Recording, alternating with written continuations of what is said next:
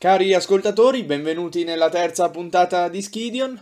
Oggi, oltre alla ricetta e alla notizia, avremo con noi un ospite davvero speciale. Buon ascolto! Cari ascoltatori, la notizia che vi vogliamo proporre oggi è quella relativa all'invasione delle locuste, più precisamente le locuste del deserto.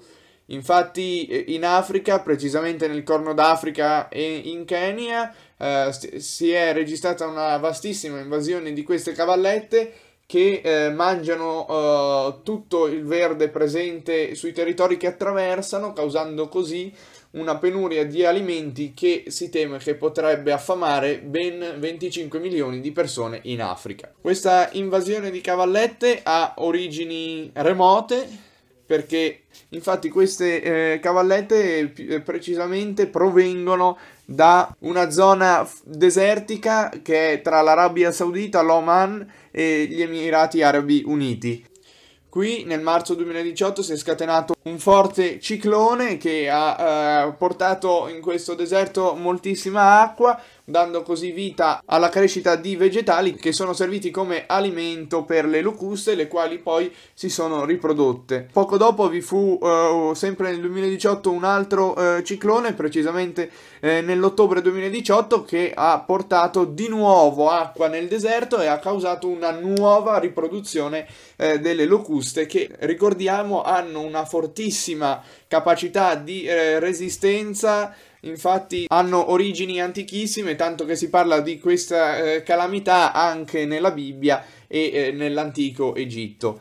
Successivamente, a causa eh, del vento e della scarsità di cibo eh, nel deserto, le locuste eh, trasportate dal vento sono arrivate in Yemen e eh, da lì alcune si sono spostate sempre grazie al vento in Pakistan, invece altre sono andate eh, in Etiopia ed in Somalia. Qui eh, a causa di un altro eh, ciclone eh, le locuste eh, si sono potute di nuovo riprodurre grazie all'abbondanza di cibo, così da creare un numero così elevato di locuste da creare una vera e propria crisi. Eh, infatti le locuste si sono diffuse in Kenya, in Uganda, nel Sud Sudan, nella Tanzania, nella Somalia, nell'Etiopia. Purtroppo, data l'enormità di queste locuste e data la povertà e lo stato di povertà in cui sono i paesi colpiti, soprattutto in Africa, il contenimento di questi sciami è complicato perché eh, sia a causa delle poche risorse e sia a causa della grande quantità di locuste è molto difficile eh, attuare un programma di diffusione di insetticidi nei paesi dove probabilmente le locuste verranno e quindi la soluzione eh, a questo problema si spera che sia eh, sempre eh, la natura che causerà eh, dei venti che riporteranno eh, le locuste al di là eh, del Mar Rosso da dove sono giunte. Bene, la notizia di oggi si conclude qui.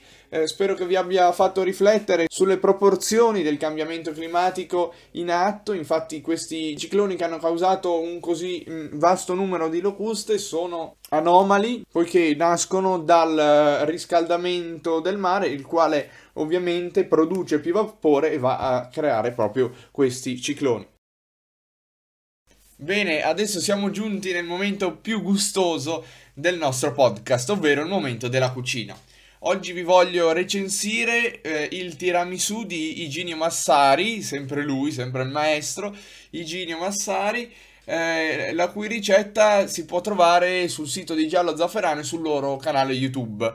Più precisamente su YouTube la troverete con eh, il titolo seguente: Tiramisù goloso di Ginio Massari. La preparazione di eh, questo tiramisù viene suddivisa in quattro fasi. La preparazione dei savoiardi, quella della crema pasticcera, quella della bagna e infine eh, della crema tiramisù. Eh, io personalmente non ho fatto i savoiardi, mea culpa, eh, li, ho, li ho comprati ma per un motivo abbastanza semplice e di logistica. Perché per fare i savoiardi avrei avuto bisogno di ben 10 uova sommate a quelle eh, utilizzate per la crema pasticcera avrei dovuto utilizzare eh, 16 uova e mi sembrava un po' un'esagerazione quindi ho deciso di comprare i savoiardi direttamente al supermercato, ma eh, sono curioso di provare anche eh, la ricetta di savoiardi del maestro Massari. Comunque, eh, detto ciò, quindi la mia recensione verterà solo sulla parte della crema e eh, della, della, bagna. Il maestro Massari quindi spiega come fare eh, la crema pasticcera e eh, nella videoricetta dice che la temperatura ideale per togliere la crema pasticcera dal fuoco sono i 92 gradi, ma eh, come credo molti, io non ho un termometro digitale veloce che mi permette di misurare la temperatura della crema pasticcera. Quindi come faccio a capire che eh, sono arrivato alla fine della sua cottura? Beh, semplicemente so che devo togliere la crema pasticcera dal fuoco quando vedo scomparire la schiuma in superficie che è causata dalla dal girare della frusta eh, in essa e eh, soprattutto quando girando ad alta velocità inter- inizio a vedere il fondo della, della pentola. In quel momento lì allora io tolgo la crema pasticcera dal fuoco. Ricordatevi sempre di mettere in freezer eh, la terrina perché è veramente un consiglio eccellente. Il resto della ricetta ovviamente funziona alla perfezione, vi è solo a mio avviso un piccolo difetto cioè che eh, la quantità di bagna è troppo poca. Nel senso che la, io non ho seguito precisamente la composizione del tiramisù come l'ha fatta il maestro Massari, quindi dentro il cerchio, eccetera, eccetera, ma ho, pro- ho preferito una composizione più classica e quindi ho aggiunto più savoiardi. Quindi secondo me per una composizione classica del, tira- del, tiramisù sono necessari invece che 100 ml di acqua bisogna secondo me metterne 300 così come 300 ml di caffè e eh, 90 grammi di zucchero. Per fare la crema tiramisù il maestro Massari utilizza della gelatina in polvere. Ovviamente lavorando la crema come suggerisce il maestro Massari e utilizzando una planetaria, la gelatina in polvere è assolutamente necessaria. Però non sempre abbiamo la gelatina in polvere a casa, quindi io come ho fatto a creare la mia crema tiramisù morbida, cremosa, solida, quindi non liquida, senza la uh, gelatina in polvere? Beh, eh, semplicemente non ho lavorato il mascarpone, la panna e la crema pasticcera con la planetaria, ma l'ho fatto a mano seguendo eh, il seguente procedimento.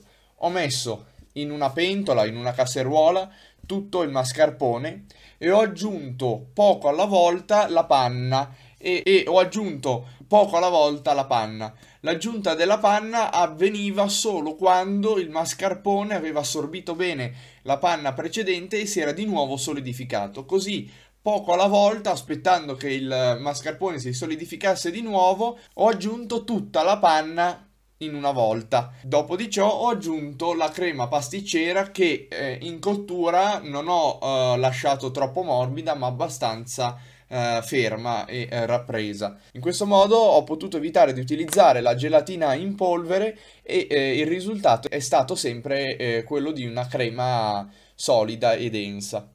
Un consiglio che vi do è quello di non andare a sostituire la gelatina in polvere con per esempio della maizena sciolta in acqua perché ovviamente eh, non si avrà l'effetto addensante ma eh, se la crema rimarrà la stessa.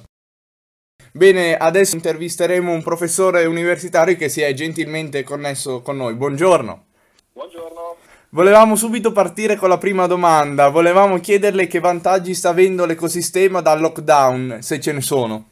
Beh, diciamo che la situazione è, è, drammatica dal punto di vista della popolazione umana, ma questo lockdown che dicevi, che ha interessato prima l'Italia, poi via via quasi tutti i paesi del mondo, effettivamente sta dando dei risvolti inaspettati e sicuramente di interesse. Non vediamo quasi più aerei che volano e questo sicuramente eh, a livello globale significa che c'è molto meno inquinamento anche nell'atmosfera. Il traffico nelle vie cittadine, sulle autostrade è praticamente azzerato e questo significa meno inquinamento nella bassa atmosfera e quindi sicuramente l'ecosistema ne trae vantaggio. poi c'è maggior silenzio, meno disturbo e quindi gli animali sicuramente invadono più facilmente anche gli ambiti vicini alle città. Eh, eh, si vedono spesso segnalazioni, gli uccelli che volano sui cieli, i rapaci sopra Milano, eh, oppure animali selvatici che si addentrano nelle vie delle città. E questo, insomma,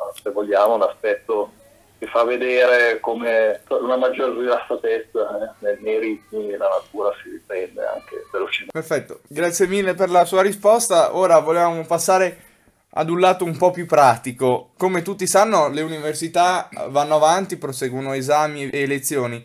Lei più precisamente come gestisce le video lezioni? È stata una bella sfida perché siamo passati in pochissimo tempo alla fine di febbraio a dover organizzare tutti i corsi online su delle piattaforme messe a disposizione dall'università e si è potuto quindi proseguire una, dire, un insegnamento che ovviamente è meno completo che quando sei in un'aula.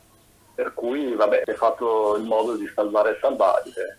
Possono fare dei video e spedirli agli studenti e loro se li guardano quando vogliono, oppure si possono fare lezioni direttamente in diretta, ci si collega tutti in un'aula virtuale e allora lì bisogna fare una lezione, ovviamente tutti virtuali, virtuale, tutto digitalizzato, però bisogna essere contemporaneamente tutti presenti è un altro modo che forse più simile a quello che c'è in aula, ma è sempre una metodologia un po' particolare. Anche fare gli esami non è facilissimo perché bisogna interrogare lo studente deve stare nella sua cameretta o nella sua cucina e anch'io sono in una situazione non perfettamente agevole e interrogo sulla materia.